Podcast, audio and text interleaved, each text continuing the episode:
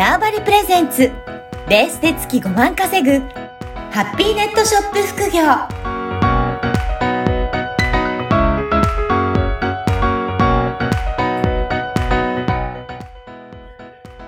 こんにちは、小ラボの岡田です。こんにちは。可能性を広げるネットショップアドバイザーのおじろです。おじろさん、今回もよろしくお願いしますよ。ろしくお願いします。はい。今回はどういったテーマでお話しいただけるでしょうか？えっと、商品説明だったりとか、うんあと、あの、文章、まあ、いわゆる文章が、ちょっと、書き方がわかんないってあいう質問がすごく、実は多いですね。うんここについてお話をしたいと思います。いや、これも結構大切ですよね。その商品を単なる説明で書くのか、どういう風な商品なのか、なんかイメージして買いたくなるような文章とかっていうと、なんかはいいろいろ工夫をする必要があるのかなというふうに思うんですけど、やっぱり文章大切ですかね？そうですね。あの、結局、まあ最初は文章とかって、あの、そんなに見ないですよ、正直。うん、うんで、。文章、なんか説明文って正直あの、最初はどちらかというと Google に検索引っかかるためにキーワードを散りばめてうん書くんですけれども、真剣に商品探してる人はうん最後の一文字まで、うん？んってこう、読んでいくので、買うまで、買う直前までの段階で。うん。で、結局最後、あの、もう、これ買った方がいいですよって背中をその人のポンって押すのって、うん結局文章しかないですよね。ああの、よっぽど写真家で自分が、あ、うん。素晴らしい写真家で写真で心を動かせるようなテクニックある人だったらいいかもしれないですけど、はい。あの、そうじゃなければ最後人の心を動かせるの言葉しかないうん。ので、うん。言葉を、あの、ね、喋るわけにいけないから、最後、はい。こうしてくださいって言えるのは文章しかないうん、うん。ですよ。なるほど。やっぱり、そうやって、本当に、真剣に買い、買おうかどうしようか悩んでる人は、事細かにやっぱり読んでいただけるから、その時に、あの、やっぱり一押しになるような言葉が書いてあるかどうかっていうことそうでですね。はい。ああ、なるほど。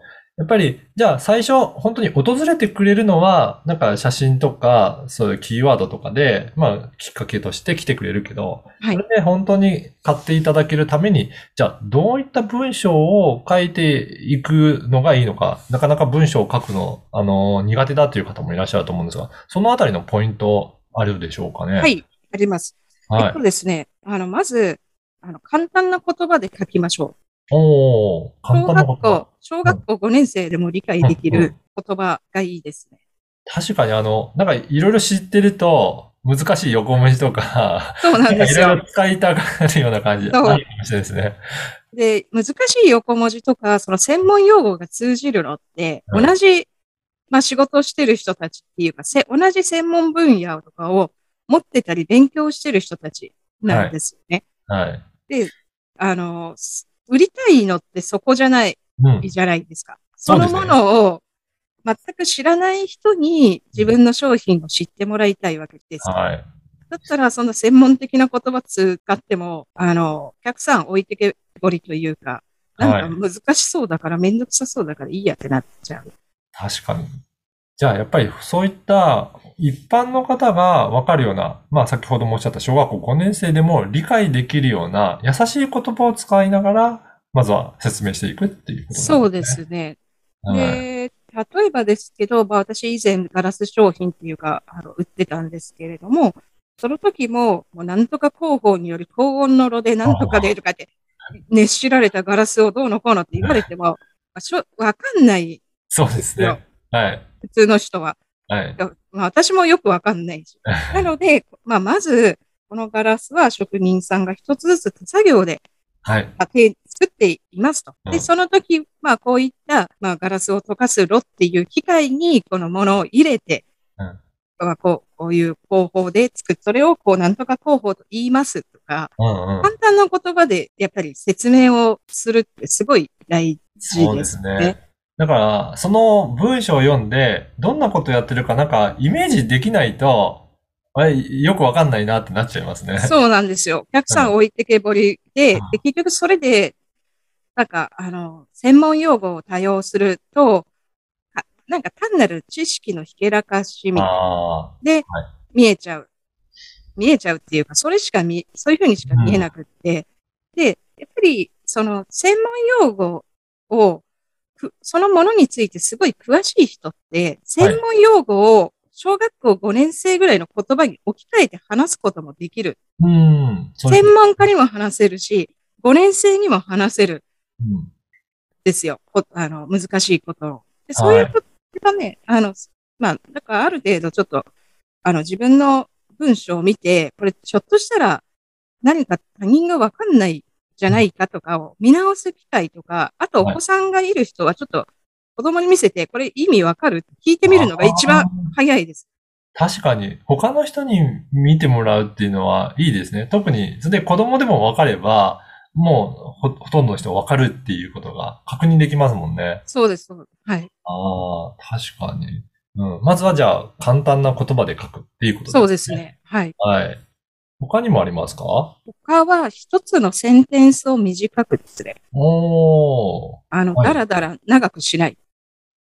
一文をやっぱりちゃんと短くして、えー何を言いたいか、ちゃんと伝わるようにっていう。そうです。ね。で、うんやっぱあとやっぱ読んでてリズミカルうんな。感じがいい。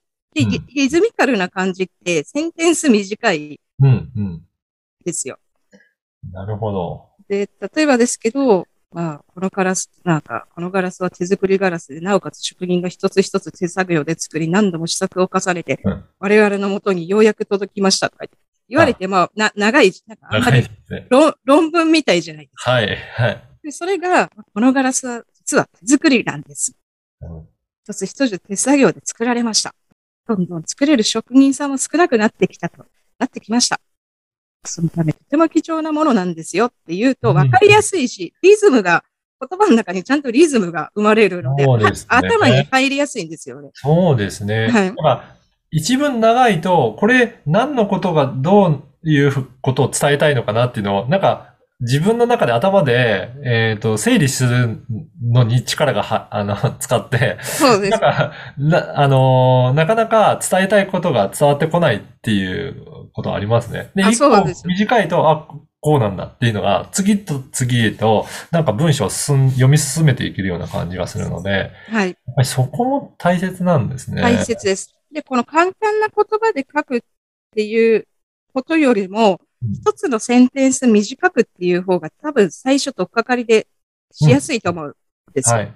なので、これをちょっと心がけていただくだけでも、まず、あの、結構、あの、言いたいことが伝わってくかなってうんうん。